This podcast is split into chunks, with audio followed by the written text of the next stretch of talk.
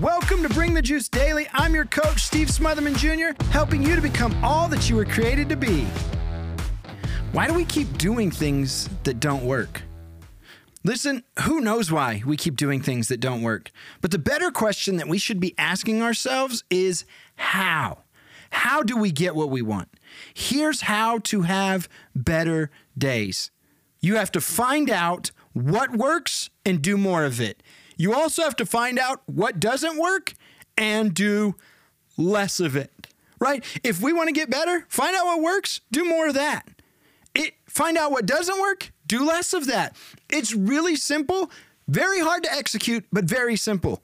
What works, what doesn't work, do more of what works, do less of what doesn't work, right? We need to test out our new ideas and strategies, see if they work, see what they don't. It's really that simple. That's who we want to become is people who do more of what works.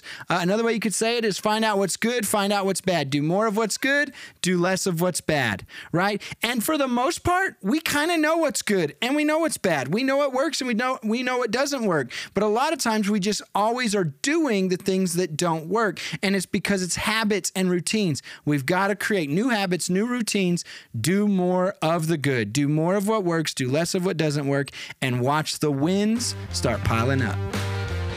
Thank you for listening to this episode of Bring the Juice Daily. Please subscribe and share this podcast. For more information, you can find me on social media at Steve underscore BTJ or at my website, btjperformance.com. And remember, in whatever you do today, bring the juice.